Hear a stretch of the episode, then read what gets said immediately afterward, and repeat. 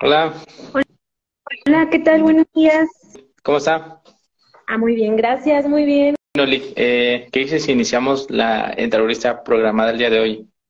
Claro que sí, adelante. Va. Antes de iniciar con la primera pregunta, quisiera que hiciera una, eh, una pequeña presentación, su nombre completo, cuántos años tiene, de dónde es y hace cuánto egresó de la Universidad Lee. Muy bien.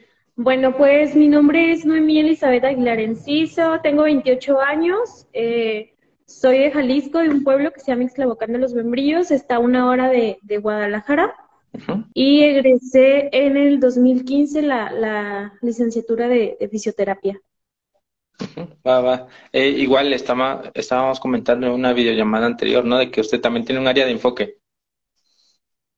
Así es, así es, este, pues mi enfoque más que nada es, mm, comenzó con uno y, ya ahorita pues estoy trabajando en otro enfoque, pero pues más que nada está enfocada a la rehabilitación eh, de miembro inferior, sobre todo por otra carrera que realicé y pues me centro más en, en, las lesiones de miembro inferior, aunque pues generalmente aquí los pacientes que acuden pues es por diferentes tipos de lesiones, no, no precisamente nada más por miembro inferior. Al ratito comentamos de, esa área, pero antes también siempre lo he comentado, ¿no? Que estas entrevistas son más para conocer al, al fisio que está detrás de la cuenta y quisiera iniciar sobre su proceso de elección de la licenciatura LIC. Eh, ¿Cómo fue que tomó la decisión de eh, estudiar fisioterapia?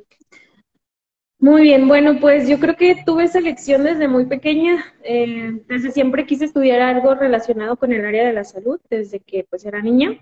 A mí me gustaba, mm, bueno, más bien admiraba a un, doctor que era quiropráctico, entonces me gustaría en algún momento haber sido como él. Eh, después comencé a estudiar ya en preparatoria, me empezó a gustar más el área de fisioterapia y dije, bueno, yo voy a estudiar eso y fue como que comencé a indagar hasta que pues entré a una universidad que, que ofertaba la carrera como tal. Órale, usted entonces ya tenía una pequeña referencia, ¿no? En cuanto a, rehabilitación. Bueno, no tanto, pero algo que sí tiene relación, ¿no? En cuanto a la quiropraxia. Sí, sí, sí, sí, era como, pues, a lo mejor no era igual, pero pues sí, era una intervención tal cual hacia el cuerpo humano y pues a mí me gustaba porque eh, mi familia acudía precisamente con, con, el doctor y pues yo como que ahí veía al doctor todo lo que hacía, todo lo que, eh, cómo los exploraba. Eh, de hecho, pues veía su consultorio y todo y pues yo iba desde muy pequeña, entonces a mí me gustaba como, como eso, ¿no? en general. y creo que es algo con el que, o el profesional con el que nos nos relacionan bastante, ¿no? El, el quiropráctico que dicen que te truenan los huesos o algo así. De hecho, sí. Sí, este, nos relacionaban bastante y yo la verdad que cuando estaba en preparatoria no veía la diferencia, no sabía qué. Pero cuando comienzo a investigar sobre la carrera, ahí fue donde me di cuenta que era bastante diferente y que en realidad lo que yo quería estudiar era fisioterapia como tal, no quiropraxia pero no tenía como que bien explicado qué, era una carrera y cuál era la otra, hasta que pues yo me doy cuenta por estar indagando, ¿no? Sí, es cierto. Eh, creo que llegando a la este, universidad, ¿no? Te das cuenta que fisioterapia o terapia física es algo completamente diferente a lo que piensa el resto de la población, ¿no? Y hasta creo que todavía seguimos explicando qué es lo que hacemos como tal. Sí, cuesta bastante trabajo con la población en general explicar a lo que nos dedicamos o qué es lo que queremos, lo que queremos hacer, pues ahora sí que con, con todas las personas o cuál es nuestra función. Sí, ha costado bastante, pero creo que estamos en, muy buenos tiempos. Creo que se, se, ha estado informando correctamente y mucha población pues ha respondido de manera adecuada. Sí, muy Cierto. Bueno, y ya que eligió la licenciatura LIC, eh, ¿cómo le fue en los primeros semestres? Porque eh, sabemos que todas las universidades tienen como que ese semestre o ese año de, filtro, ¿no? Para todos los alumnos. Sí, pues la verdad, eh, en un principio mm, yo creo que no me fue tan bien, porque pues sí tenía materias, pues no sé si llamarlas difíciles, fáciles, pero pues de preparatoria a universidad es un mundo totalmente distinto. Este, y sí me tocó con algunos maestros que eran bastante estrictos, entonces al principio fue muy difícil, aparte por el traslado a la escuela, entraba a las 7 de la mañana, salía un camión a las 4.30 de la mañana, entonces pues como que no tenían la concentración adecuada, entonces en un principio se me hizo muy complicado, pero me comenzó a gustar, ¿no? O sea, dije, pues sí, yo quiero esto, entonces me tengo que, tengo que este, enfrentarme a todas las dificultades. Eh, es cierto, ¿no? Lo que comentó, que a veces los traslados, no solo al inicio de la universidad, sino ya en las prácticas clínicas, ¿no? Te llevas una hora, dos horas, dependiendo, ¿no? Y en su caso, pues sí, era muy temprano para este, empezar el traslado. Otro punto que comentó, ¿no? Que puede que al inicio de la licenciatura tal vez este, no estés adaptado a la modalidad que lleve la universidad, pero también influye bastante el tipo de maestro, ¿no? Que te toca en los primeros años. Sí, sí, la verdad influye mucho. Está el maestro, lo mejor que te motiva, que te inspira, o el que es más atento a ti, y está del otro lado la parte del maestro estricto, ¿no? El maestro que te exige y todo, que al final son muy buenos. Este, yo me quedé con muy buena idea de todos mis profesores. Hasta la fecha, pues tengo una buena comunicación con ellos y, les agradezco, ¿no? Les agradezco a los que han sido estrictos y a los que no también, porque creo que de los dos aprendí. Así que pues, es algo que, que todo profesional o que todo universitario nos, nos topamos eso en, en la universidad, ¿no? Lignomi, este, hace rato comentando que se le hizo, pues a veces es complicado, ¿no? Pasar de la modalidad de prepa a la de universidad. Eh, pero en la prepa que estudió llevaba materias relacionadas con la salud o era un enfoque diferente. Eh, así como tal, no. En mi preparatoria había TAES, que son como, así se les llamaba, eran como talleres, pues, y tú elegías el taller al que, al que querías, en el que querías estar. Y ahí había como dos modalidades de la salud. Estaba una así tal cual que era introducción a la salud humana, creo que se llamaba. Y la otra era mm, la que yo estaba, no recuerdo, pero era como, ¿cómo le podrá decir? Tiene un nombre que, no recuerdo, pero eh, eh, nos llevaban a las prácticas a bomberos y todo eso. Ah, y yo había como primeros auxilios o protección civil. Ah, era protección civil, protección civil, ah, perdón. Entonces yo elegí la de la salud, pero a mis otras dos amigas de la preparatoria y a mí no nos anotaron, nunca nos anotaron. Entonces a la hora de que vamos a las listas para las TAES, pues ninguna de las tres estábamos. Entonces las tres íbamos a diferentes TAES, a diferentes talleres, y pues como nadie quería protección civil, nos dijeron, no, pues se van a tener que meter a protección civil y nos metimos las tres a protección civil. Pero yo quería la de la salud y pues por una y otra cosa pues no se pudo. Dije, pues bueno, ni modo, porque a mí ya mi orientación era como más hacia el campo de, de salud. Pero pues aún así disfruté mucho porque en esa tarde precisamente veíamos ya cuestiones de anatomía, entonces como que de ahí también el enfoque fue muy bueno creo que Protección Civil tiene como un área de primeros auxilios y te ayuda bastante. Sí, sí, sí, sí, mucho. La verdad es que para mí fue como que algo que me orientó a lo que yo quería, ¿no? De hecho, veíamos ya desde Protección Civil, estuvimos viendo como anatomía, vendajes, cosas así. Eh, que, fueron buenos para mí. Yo cuando entré a la licenciatura tuve una materia que se llamaba atención prehospitalaria mm. y ahí yo sentía como que estaba en la prepa, pero ya bien, pues ya como pues muy formal y con mucha información. Sí, está súper bien saber algo de primeros auxilios y, ante todo, ¿no? Atención prehospitalaria.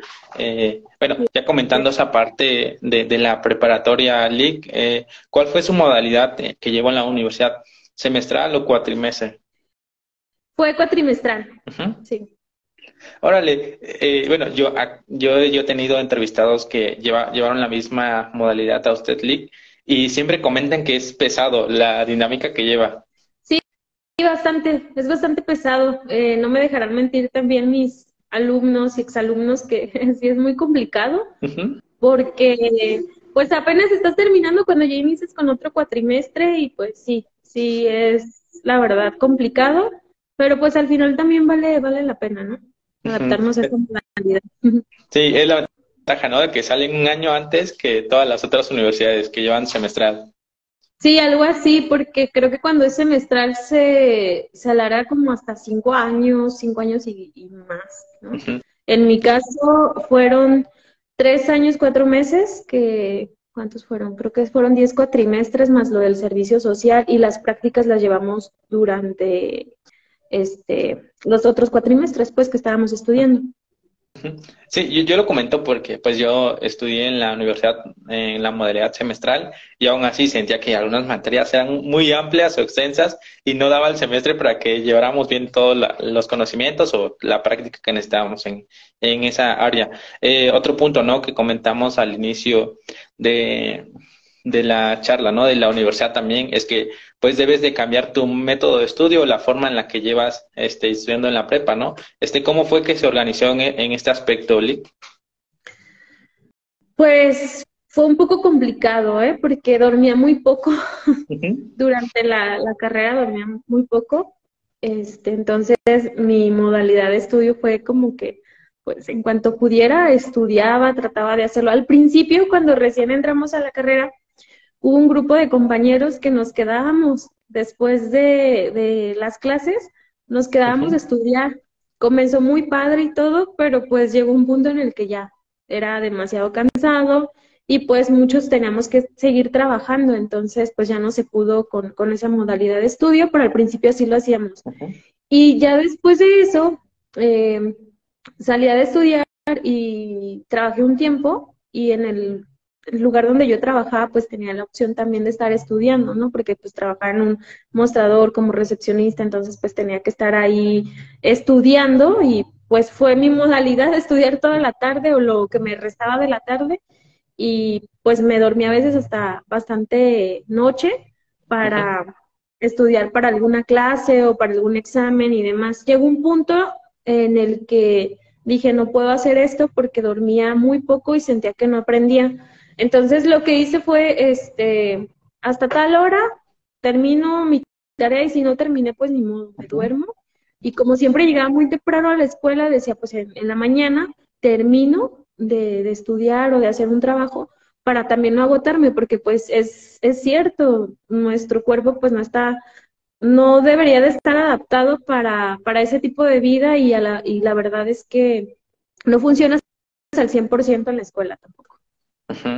Sí, buen punto, lo de tratar de mantener las horas de sueño porque pues es normal, ¿no? El primer año o los primeros semestres que pues vienes con todo, quieres avanzarle las tareas, pero ya en el quinto o cuarto semestre te das cuenta que no puedes llevar el mismo ritmo de vida sin de tan solo descansar bien, ¿no? En ese, en ese aspecto. Así es. Eh, usted comentó ¿no? que también trabajaba y estudiaba y yo, yo valoro mucho este, el esfuerzo que hacen porque también tuve compañeros que hacían lo mismo, ¿no? Estaban en la una y la tarde, en la, eh, en la mañana trabajaban o viceversa, ¿no? Y, y usted, ¿qué tal? ¿Cuántos, ¿Cuántos años estuvo así o cuántos semestres se mantuvo trabajando, Lee? Mm, mira, la verdad fue poco tiempo. Cuando recién ingresé a la escuela eh, no trabajaba. Mm, trabajaba en un negocio familiar, pues mi familia eh, hace pan, entonces pues vendía pan para ahora sí que costear, ¿no? Todo lo de la escuela. Y pues la verdad es que mi familia me ayudaba mucho, no solamente hablo de mi mamá y de mi papá, sino también este, de mis abuelitos, mis tías, me ayudaban bastante. Eh, pero llegó un punto en el que pues también me daba como pena a veces pedirte más porque pues había trabajos que teníamos que estar haciendo, nos pedían imprimir mucho, entregar manuales y pues sabemos que eso pues al, al es economía que, que si tú no lo llevas, bueno, pues te baja tu calificación y si te dejan otra actividad más, pues tienes que ir al, al ciber, en este caso, ¿no? No tenía computadora, pues ahí se iba el dinero. Entonces, llegó un punto en el que dije, no, también tengo que trabajar, porque en la preparatoria trabajaba, pero pues había facilidad, ¿no? Era, estaba mucho más cerca, pues era la preparatoria, no, no era tan complicado. Pero cuando entré a la universidad ya no. Y después empecé a trabajar en una tienda de ropa, en un mostrador y todo, y pues la, la dueña de la tienda me dio la oportunidad de, de seguir estudiando. Y me decía, si tú tienes actividades, tareas y todo, pues hazlas, o sea, no hay ningún problema. Y así estuve como un año aproximadamente de, de la carrera y listo. Ya cuando me salí, porque ya cuando empezamos los últimos cuatrimestres, sentía que se estaba complicando más las materias y pues me tuve que salir. Y después de eso, al terminar la, carrera, empecé el, servicio social y ahí fue cuando otra vez entro a trabajar, pero ahí ya entré como fisioterapeuta. Y este, hacía servicio y hacía fisioterapia y así estuve también un buen tiempo. Eh, también tratar de equilibrar, ¿no? Y como comentó, ¿no? Ya los últimos semestres pasamos de ser una carrera eh, teórica a ser más práctica, ¿no? Recuerda también las sedes que le tocó rotarle en cuanto a, prácticas hospitalarias, clínicas. Sí, sí, sí, sí, sí las recuerdo. Yo creo que en ningún fisio olvidamos eso. sí, este, me tocó rotar por varias clínicas. Eh, en la primera que estuve, pues bueno, no voy a decir nombres de las clínicas, pero fue una excelente clínica. Mm, me tocó rotar por por tres áreas, ¿no? Ahí, ahí lo manejaban así. Era área de hidroterapia, mecano y electroterapia. Entonces, pues tenemos que rotar un cierto tiempo por cada una de estas áreas. Y ya después, posteriormente, estuve en otro lugar, que fue una asociación, precisamente que está aquí en, en Zapopan, de esclerosis múltiple. También estuvo súper bien esas prácticas. Y luego estuve en, un, en una casa de descanso, un asilo, este, también con adultos mayores y eh, estuve en un DIF, que es Unidad Básica de Rehabilitación, no sé en Oaxaca cómo lo manejan, creo que igual. Igual. Y, ajá, y este, ¿en dónde finalicé? Ah, y ya al final el servicio social fue mm, por medio de investigación. Fue meramente de investigación.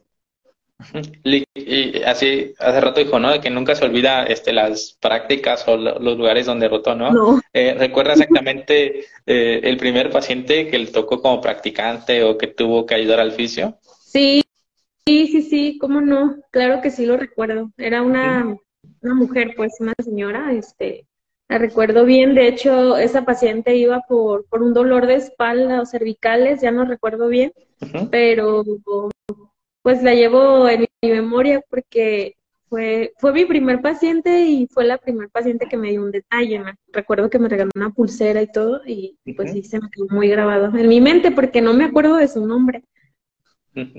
Órale, y creo que eso se queda más grabado, ¿no? De que después de que tu paciente se rehabilite te deje cositas, comida, eh, un regalo, ¿no? Como tal. Sí, sí, de hecho, pues eh, no sé, o sea, como que recuerdo bien, me, recuerdo bien de su cara. Este, no tenemos como bastante comunicación con el paciente porque en esa clínica eran como muy estrictos, ¿no? Tenemos que cuidar mucho como que esa parte de eh, no los interrumpas, no les preguntes si ellos no quieren, este, si ellos te platican está bien. Entonces, pues yo trataba de respetar eso, pero yo sentía como que no había una conexión con la paciente, yo en lo personal. Así me sentía porque pues a veces veía a mi paciente muy seria y, así. Y un día llegó y me, regaló una pulserita y me dijo que, estaba muy agradecida, que por mis manos y no sé qué tantas cosas me dijo. pues me sentí súper bien porque dije, ah, entonces quiere decir que eh, pues sí le gusta como le estoy atendiendo ahí como que me hizo saber eso, porque no era una paciente como que muy abierta y me dio ese detallito y pues sí, sí me sentí muy bien. Eh, hace rato comentó, ¿no? De que pues a veces limite, bueno, en esa sede limitaban la interacción con el paciente. Y creo que ya en la práctica clínica o privada, bueno, en consultorio privado, pues creo que siempre estamos interactuando con el paciente, ¿no? Comentándole cómo se siente, cómo va, qué es lo que percibe, todo eso, ¿verdad? Así es. Sí, es parte de la relación terapeuta-paciente que, que no se nos debe de olvidar nunca. Este, precisamente ahorita estoy impartiendo una materia que se llama así. Y pues estuve leyendo un artículo en el cual decía que la mayoría de las personas eh, ya no acuden a su terapeuta o a su fisioterapeuta, a cualquier profesional de la salud, no porque no tengan habilidades prácticas o propedéuticas, no porque eh, no tengan las técnicas o las herramientas adecuadas, sino porque no existe la comunicación adecuada con el paciente. Entonces, yo creo que es una parte fundamental en nuestra formación, no solamente eh, tener esa habilidad propedéutica, sino también saber cómo aplicarla y cómo dirigirla hacia nuestros pacientes para que ellos también se sientan cómodos con el trato que nosotros le estamos brindando, ¿no? Sí, sin duda, ¿no? Este, y es un tema que he abordado con varios este, colegas. Eh, pues iniciamos, ¿no? Desde la forma en la que tú le explicas qué es lo que le sucede al cuerpo del paciente, ¿no? Luego, cómo te comunicas con él, si es eh, asertiva la comunicación y ante todo, ¿no? Este, de que tú seas empático. Creo que también es algo, eh, uno de los puntos que debe tener un fisioterapeuta, ¿no? La empatía con el paciente. Así es, sí, siempre. Eh, debemos de ser empáticos en todo momento, ¿no? Como dicen, la empatía es ponerte en el zapato, en los zapatos del otro y sentir lo que estás sintiendo. No necesariamente tienes que estar de acuerdo, pero sí tienes que respetar y sentirlo. Entonces, es algo que en nuestra profesión no se nos debe de olvidar nunca, porque pues eh, lo primero que tenemos que hacer es un trato humano, precisamente por, por algo acuden con nosotros, ¿no? Eh, hace rato también comentó esto de la relación fisioterapeuta y el paciente, ¿no? Pero también hay que marcar límites, porque también este, he tenido historias donde pues te involucras mucho con el paciente en su historia y al final influye en tu estado de ánimo. Sí, sí, sí, sí, mucho. Te involucran tanto al grado en el que pues sí, como, como lo menciona, eh, te preocupas a veces por, por, lo del otro paciente y pues está bien, ¿no? Pero hasta cierto punto, hasta cierto punto es tu paciente y, tenemos que siempre que respetar ese límite o esa barrera de es mi paciente y nada más, ¿no? Ahora sí que yo lo puedo ayudar hasta determinado punto, pero de ahí en adelante pues ya no puedo o se sale de, de, mi, de mis posibilidades, pues. Eh, bueno, ya que comentó sus prácticas clínicas, la relación con fisioterapeuta-paciente, eh, comentó que su, este, su trabajo final o servicio social lo hizo a través de investigación. ¿Cuál fue el tema que, investigó, Lick? Sí, hubo dos, dos áreas. Este, la escuela que estudié realizaban investigación, entonces una de esas áreas era realizar una, mm, ¿cómo se llama? ¿Órtesis? ¿Sí era órtesis? Sí eh, para niños con pie equinovaro. Esa era una ah, línea de investigación y la otra era, estaban realizando un guante, un guante, es que ahí había otras carreras que se llamaba, una se llama Ingeniería en Diseño Industrial, entonces era como una colaboración. Y los ingenieros estaban realizando un guante que les, no sé, la verdad no recuerdo, pero les ponían algún fármaco que creo que era el Celecoxib, para pacientes con artritis reumatoide. Entonces eran dos líneas de investigación. Las dos me gustaron, pero sinceramente la que me gustó más fue la de eh, niños con pie equinovar. Vale. Eh, ¿Usted llegó a la fase práctica o simplemente fue investigación teórica, Lee? Fueron las dos, fue práctica y fue teórica, porque tenemos que ir con pacientes reales. Teníamos que hacer pues como un estudio de campo, realizarle como ciertas entrevistas al paciente, eh, indicaciones, recomendaciones, teníamos que tomar fotografías de los pacientes, pero pues estaba otro oficio y yo, ese oficio pues hoy en día es mi esposo, entonces estábamos colaborando y teníamos nosotros que buscar los pacientes, ¿sí? Entonces nosotros pues por nuestros propios medios empezamos a buscar pacientes de donde conocíamos y pues así acudíamos a sus casas o nos quedábamos de ver en algún cierto punto y así fue como hicimos el estudio como de campo, digámoslo así. Y pues también la parte teórica, ¿no? También nos, nos tocó bastante. Eh, Lick, este, comentó, ¿no? Que usted es docente, eh, pues ya pasó su fase de estudiante. En cuanto a investigación, llevó eso de metodología, ¿no? Eh, ¿Se le complicó ese aspecto o no? Sí, sí, sí, sí, sí se me complicó porque pues nunca había tenido una investigación así como tal. Mm, nos dejaban como actividades, ¿no? De investigar y demás, pero una, una investigación ya como que de esa magnitud, ¿no? Entonces sí se me complicó en un principio, este, eh, las fuentes bibliográficas, todo, ¿no? Pero pues al final sí se dio, sí se pudo, tuvimos a, excelentes maestros que nos estaban orientando, guiando y demás, y pues gracias a, Dios se pudo dar la, investigación. Sí, yo, también recuerdo en la uni mis dos semestres de metodología de la investigación, donde fueron eh, literal las dos teóricas y se sentía bien pesado al inicio para este, selección de artículos, la metodología, el tipo de paciente, pero ya terminando la universidad, cuando te toca ya empezar a investigar por tu propia cuenta, leer artículos, es fundamental, ¿no? Saber en cuanto a estos aspectos de investigación. Sí, sí, de hecho sí, es muy difícil. No, o sea, venimos como que ya a la vida real y decimos, ay, ¿ahora qué hago, no?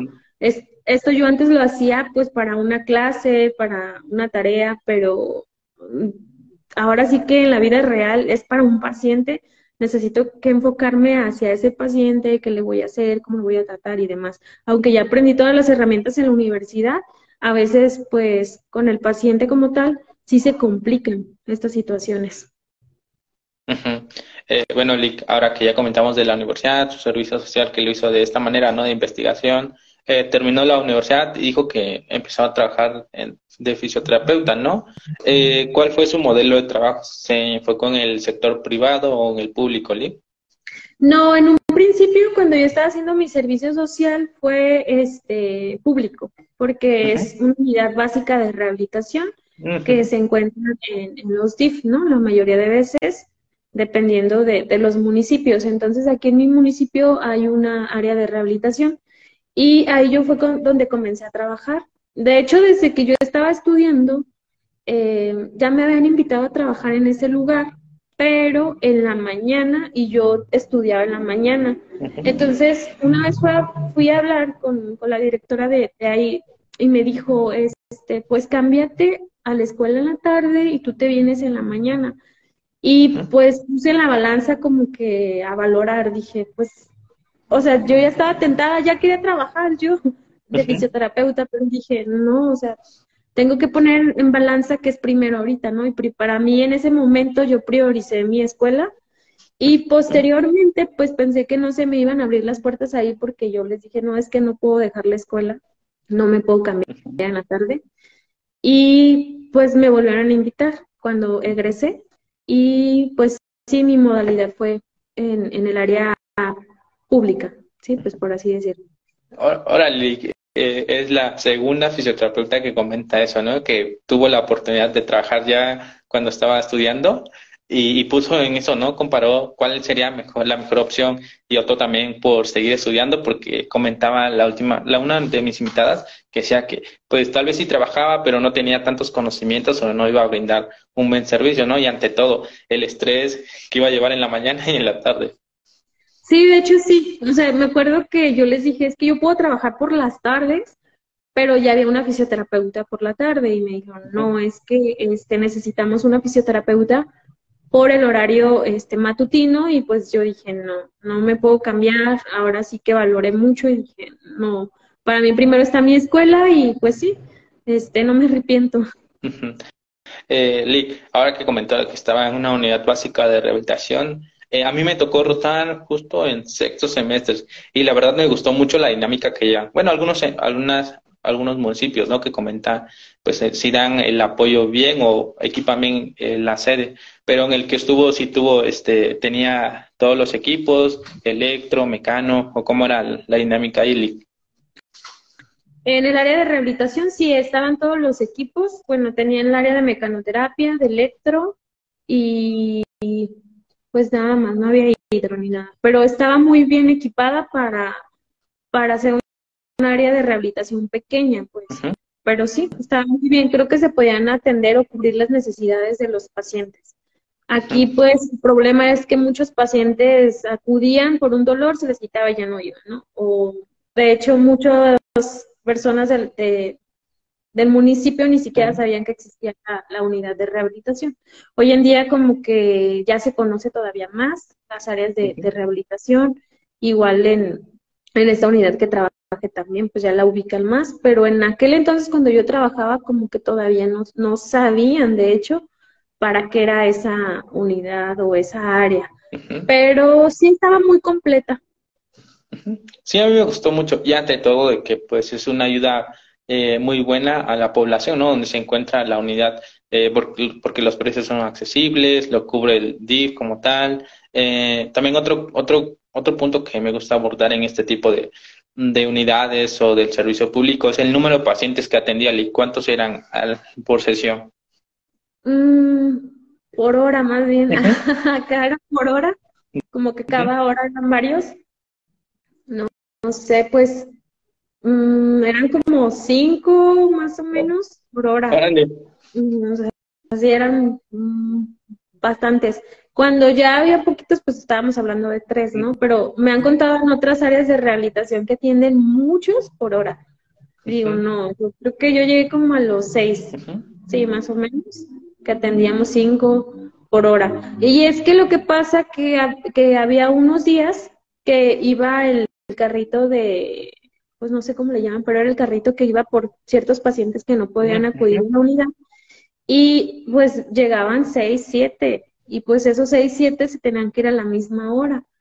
Y aparte, los otros pacientes que llegaban por su cuenta. Entonces, esos días que eran lunes y miércoles, me acuerdo bien, eran los días más difíciles y complicados porque para empezar pues no teníamos tantos equipos y pues era solo yo como fisioterapeuta, para tantos pacientes pues era difícil. Entonces era lo que hacía, ¿no? Me esperaban unos y luego entraban otros y viceversa. Y pues tal cual era más cantidad que calidad a veces. Por más que tú quieras brindar un servicio de, de calidad, pues en estas circunstancias no se puede, la verdad. Sí, me hizo recordar la VR, este, porque justo hacían eso con un grupo de niños, este, que llegaba a cierta hora y eran como 10, 11, y teníamos que estar tres eh, pasantes para eh, coordinar a esos niñitos, porque igual eran bien rebeldes a veces. Sí, sí, sí, es muy complicado. Bueno, a lo mejor en su caso no sé si había más fisioterapeutas.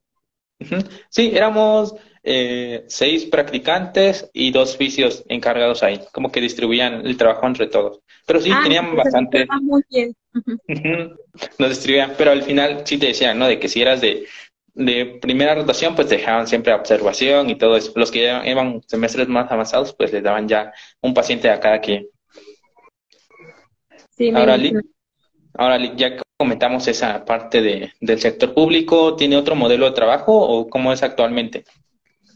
Sí, ahorita actualmente este, laboro en, en, una escuela, bueno, en dos, en dos escuelas, y este, tengo mi, mi, clínica, pues le puedo llamar clínica porque ya está un poco más amplia y todo. Ya no es un consultorio pequeño, tenía un consultorio antes pequeñito y pues ya avanzamos un poquito más. Este, la clínica la, eh, la tenemos entre mi esposo y yo.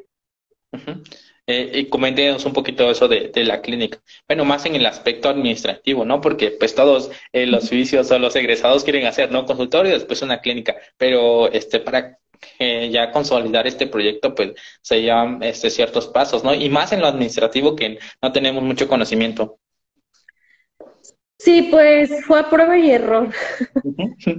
Yo sabía fisioterapia, pero no administración, ¿no? Entonces, así comenzó con un un este, espacio pequeño, empezamos a juntar con lo que iba saliendo de los pacientes y llegó un punto en el que dijimos, bueno, pues estamos preparados para avanzar más a algo más, más amplio, más completo, porque en el otro consultorio pues era nada más de tratar a un paciente por hora, porque pues estaba mi esposo y yo, él también es fisioterapeuta, y era muy difícil el atender pacientes y yo al mismo tiempo, no se podía por el espacio. Entonces decidimos ampliarnos para poder atender pacientes, tanto él como yo, y sin ningún problema. Y aparte, como le comentaba, estudié otra carrera que es podología, entonces también me gustaba como que me, hubiera gustado en, el otro consultorio eh, compartir ambas partes de podología y fisioterapia, y así lo hice en un principio, pero era un poco incómodo no solamente para nosotros, sino también para el paciente. Entonces, ya cuando empezamos como que a hacer una alcancía, pues nos venimos a un lugar más amplio. Y en cuestiones de administración, pues sí es muy importante. Yo en un principio, pues no lo veía así, tal vez porque, pues le digo, soy fisioterapeuta, no tanto de administración y demás, pero es muy importante porque eh, si llevas una buena administración, puedes eh, equiparte más, puedes comprar un nuevo equipo, eh, nuevos instrumentos, incluso hasta cosas de, de, mecanoterapia, hasta las cosas más económicas que ligas, que, pelotas, todo, ¿no? Y si llevas esta administración, pues no debería de haber complicaciones. Ahora, yo cuando empiezo a tener mis primeros pacientes, digo, pues todo es para mí, pero no, no, pues requiere de la venta del local, de los insumos, de, de, todo en sí. Y pues sí, he tenido que aprender de, de, administración, no digo que soy la mejor o que soy la mejor este, administrando ni demás, pero pues he estado aprendiendo. Sí, porque es una parte en la que, pues en la universidad casi no nos dan este, información, ¿no? Todo, creo que llevas administración de empresas o algo así, o de negocios, pero para poner tu clínica, tu validación, tu logo, tu promoción, creo que son aspectos en los que sí o sí debe tener al menos un poco de conocimiento ya un egresado de la uni. Eh, hace rato comentó que también es docente en dos universidades. Eh, ¿cómo, ¿Cómo ve esa parte, eh, pasando de ser estudiante a usted impartir clases, Lee? Ah, pues me encantó, la verdad, me encantó, este, yo jamás me, me vi en, cuando estudiaba, no me vi como dando clases, nunca. Yo entré a ser fisioterapeuta y listo, ¿no? Pero hubo una maestra que cuando yo estudiaba, cuando yo estaba en la universidad, una maestra me dijo, eh, no, a mí no te gustaría dar clases, y como que ella fue la que me metió como esa idea o me sembró esa semilla porque aparte es muy buena maestra. Y pues me, me quedé pensando y le dije, no, maestra, no, no me gustaría. Me dice, ¿por qué? Dice, siento que serías buena maestra. Y pues ahí me quedé como que reflexionando. Le dije, bueno, pues yo creo que sí, pero siento que no estoy preparada. Y me dijo, pues nadie está preparado. Entonces, como que me dio más entusiasmo, como que me motivó más a eso. Y me dijo, piénsalo, a lo mejor este, puedes dar clases en un futuro. Y total que, que ella fue la que me sembró esa idea, nunca lo había pensado. Mi esposo fue quien comenzó en, en la docencia, pero pues él tenía, él estaba en la docencia y yo en mi trabajo, o sea, eran dos mundos totalmente distintos. No, no me gustaba, no me llamaba la atención, porque aparte lo veía que llegaba y tenía que revisar exámenes y todo. Y pues lo veía muy estresado en un principio, ahorita ya no, ahorita me estreso más yo que él, ¿no?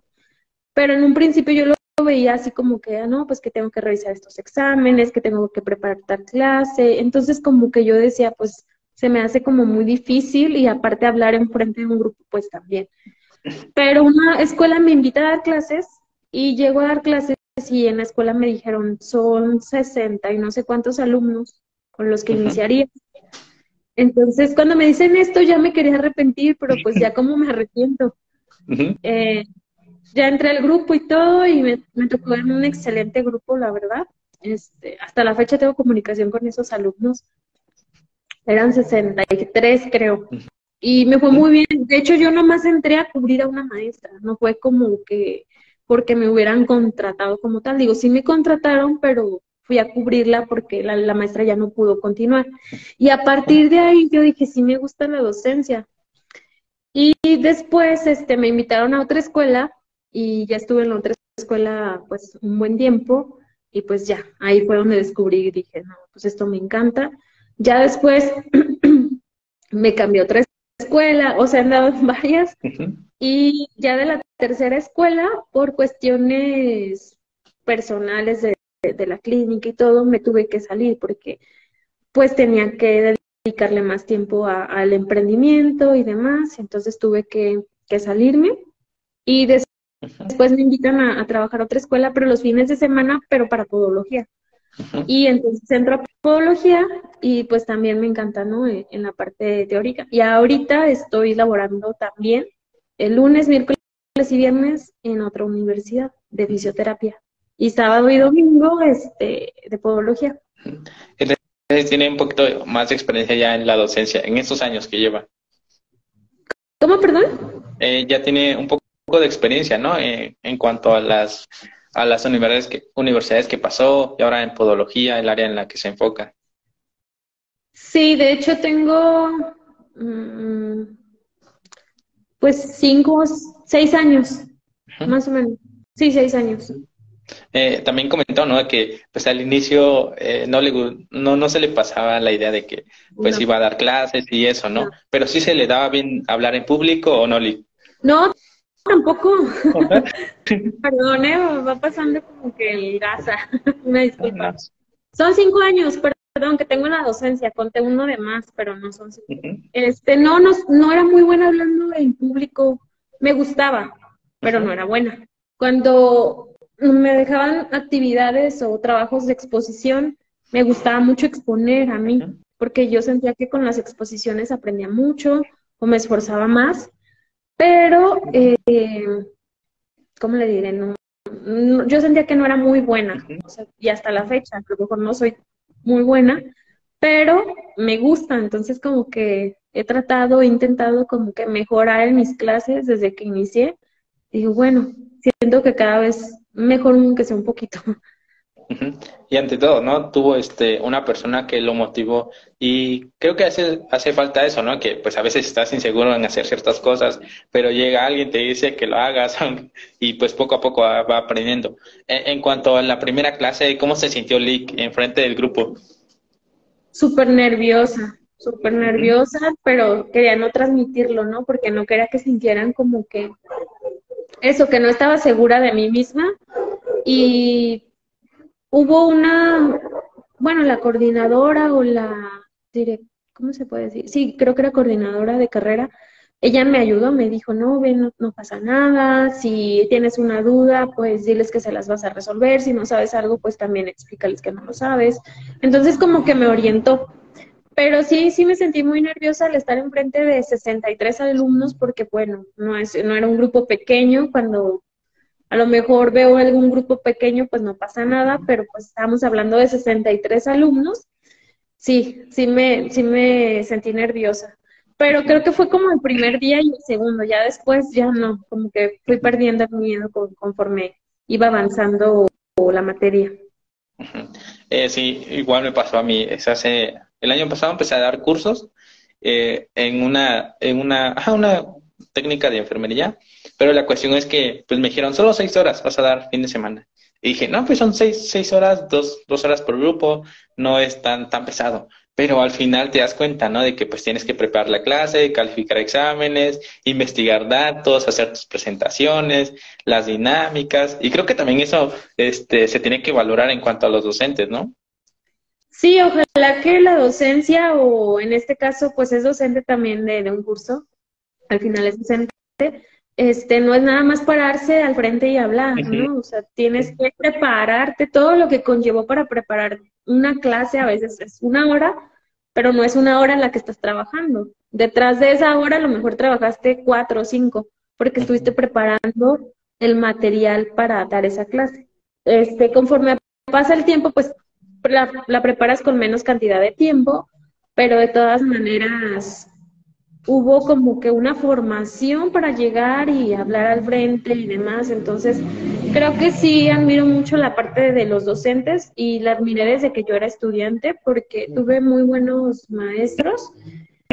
Y pues yo veía, ¿no? Cómo se, se, esforzaban algunos de ellos y ya tuve la oportunidad de estar con una maestra más de cerca que fue la que me dijo, serías buena maestra, fue, ella fue la que me como que me incentivó, entonces como que ya veas la preparación que tenía.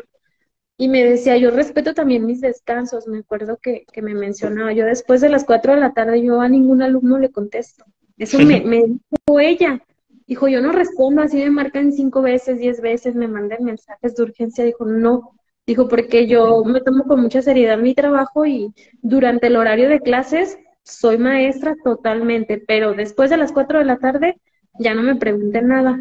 Y creo que esa maestra le ha funcionado muy bien porque es excelente. Entonces, desde ahí empecé empecé a valorar, ¿no? El trabajo de un docente.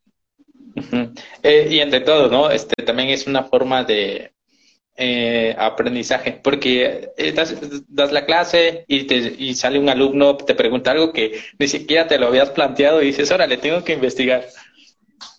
Sí, exacto, precisamente tengo que empezar a investigar, investigar para poder este, dar esa, esa clase. Y ahora, dando clases, usted, este, no se identifica con alguna de sus alumnas, eh, pues, eh, como pensando, ¿no? Que usted era esa alumna cuando era joven, cuando iba a la universidad.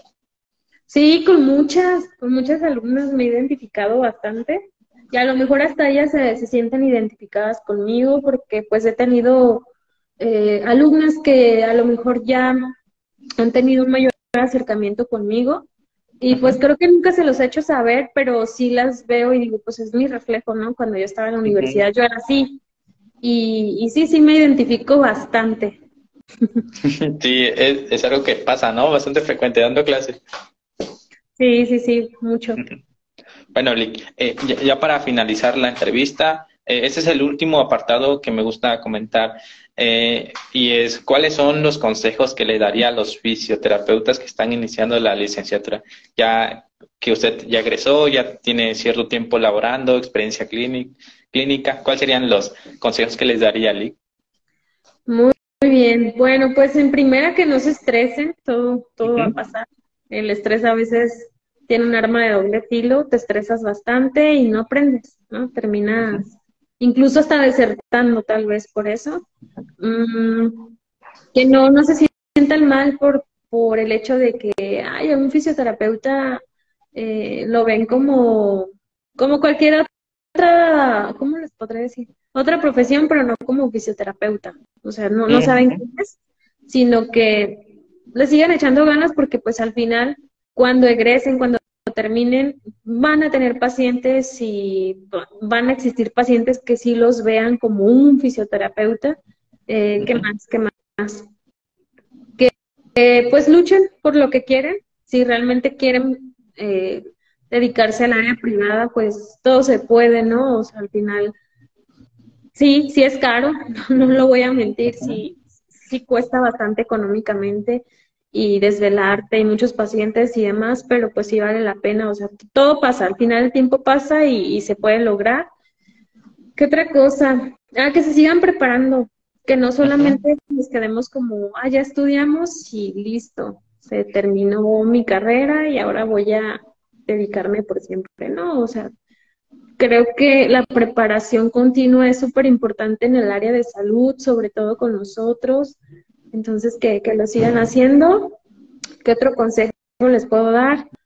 Mm, pues creo que esos son los, los mejores, ¿no? Nada más. Sí, y, y, yo considero muy, muy importante lo, lo último que dijo Lick, eh, lo de la, este, estar preparándose eh, a cada cierto tiempo, ¿no? Actualizándose, tomando certificaciones y ante todo, ¿no? Ahora que fisioterapia es un poquito más reconocido, eh, se están creando áreas de enfoque, ¿no? Usted, podología, lo complementa bastante bien, en el caso de trauma y ortopedia, respiratorio, que fue hace dos años este, bastante popular, ¿no? Y creo que es el mejor consejo que se le puede dar un, a un este, a un egresado que siga formándose. Sí, claro, porque pues ya, ya la, el área de la fisioterapia ya se volvió muy competitiva y bueno, o sea, porque si no nos estancaríamos, ¿no? Quedaríamos donde siempre. Me gusta esta parte de que sea competitiva porque pues aunque seamos fisioterapeutas, no somos expertos en todo, siempre lo he dicho, y, el ser fisioterapeuta no te vuelve, eh, pues, un experto pues. Y tengo colegas muy buenos que están enfocados, no sé, a la fisioterapia respiratoria y son excelentes y también hay que, pues, derivar. Eh, tengo tengo compañeros fisioterapeutas que son excelentes en el área dermatofuncional y también, pero son compañeros que se han ido como que orientando a esas áreas y que han seguido estudiando. Entonces creo que es bastante bueno eh, la especialización, digo, saber de todo, pero también tener un área de enfoque, porque pues ahora sí que el fisioterapeuta va a tener mayor conocimiento cuando tienes un área de enfoque y te va a poder ayudar más, ¿no? Va a poder auxiliar más a sus pacientes. Entonces, creo que es súper bueno que, que, se sigan, eh, pues ahora sí que estudiando, no sé cómo llamarlo, actualizándose, esa sería la palabra, que vayan a cursos, certificaciones, pero de lo que realmente les apasione, de lo que realmente les gusta, es lo que yo siempre les he dicho y les he hecho el énfasis a mis alumnos. Una disculpa, ¿eh? Se escucha mucho ruido, ¿verdad? Eh, sí, un poco, pero sí se le escucha todavía, no hay problema. Es que hay mucho ruido aquí. este, ah, les decía que, que siempre les he hecho mucho énfasis, que siempre lo hagan por pasión, sí, no porque te retribuye económicamente, digo, también es, es válido, pero siempre tienes que buscar las cosas con, con esa pasión eh, para que pueda funcionar, para que se pueda dar.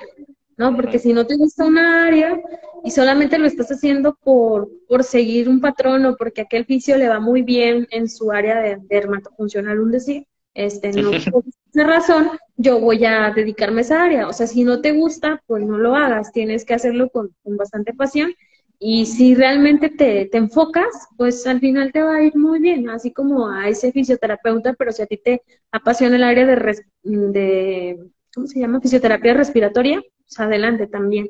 Yo creo que hay un campo laboral muy, muy amplio para todos los fisioterapeutas. Sí, sin duda, Lick. Bueno, eh, con eso terminamos, Lick. que ya vamos una hora aproximadamente de transmisión. Eh, ¿Qué le pareció esta dinámica, Lick? Hacer entrevistas eh, con otros fisios. Súper buena. Muchísimas gracias por la invitación, este, Lick Fisio. Es, mm, me da muchísimo gusto que, me hubieras invitado, que me hubieses invitado. Eh, es la primera vez que me invitan. mil, mil gracias por tomarme en cuenta y por, por también tomar de tu tiempo para escuchar a otros fisioterapeutas. Eso se valora bastante. La verdad es que, pues no cualquier persona lo hace, no cualquiera dice, ah, pues voy a regalar una hora de mi tiempo para conocer el ámbito de otros fisioterapeutas. Entonces te agradezco muchísimo, no solamente por mí, sino por la labor que haces con todos los demás fisioterapeutas, porque ya he visto varias transmisiones y la verdad es que me ha gustado mucho. Y gracias a ti he visto otros fisioterapeutas también, la labor que hacen y tu página, excelente. Sí, entonces, mil gracias por la invitación, de verdad que, me encantó. Eh, creo que es muy bueno eh, conectar con otros fisioterapeutas de, otros estados. Bueno, tú tienes la oportunidad de que has conectado con fisios de incluso hasta otro país, me comentabas. Es que bueno, ¿no? ahora, sí que conocer de nuestro ámbito en otras poblaciones, en otras áreas, en otros estados, porque pues a lo mejor lo que hay aquí en, no sé, en otro estado ya va mucho más arriba. Entonces me parece excelente las dinámicas que, tú realizas. Mil gracias. Eh, igual, siempre lo digo al final de las entrevistas, tal vez esta primera intervención que tuvimos es para conocer, eh, conocerla a usted desde su modo de, de aprendizaje, la forma en la que aborda a los pacientes y en un futuro podemos hacer un live específicamente hablando de un tipo de, paciente. Eh, por ejemplo, nos faltó hablar de su área de podología, también hablar de ese tema. ¿Qué le parece, Lick?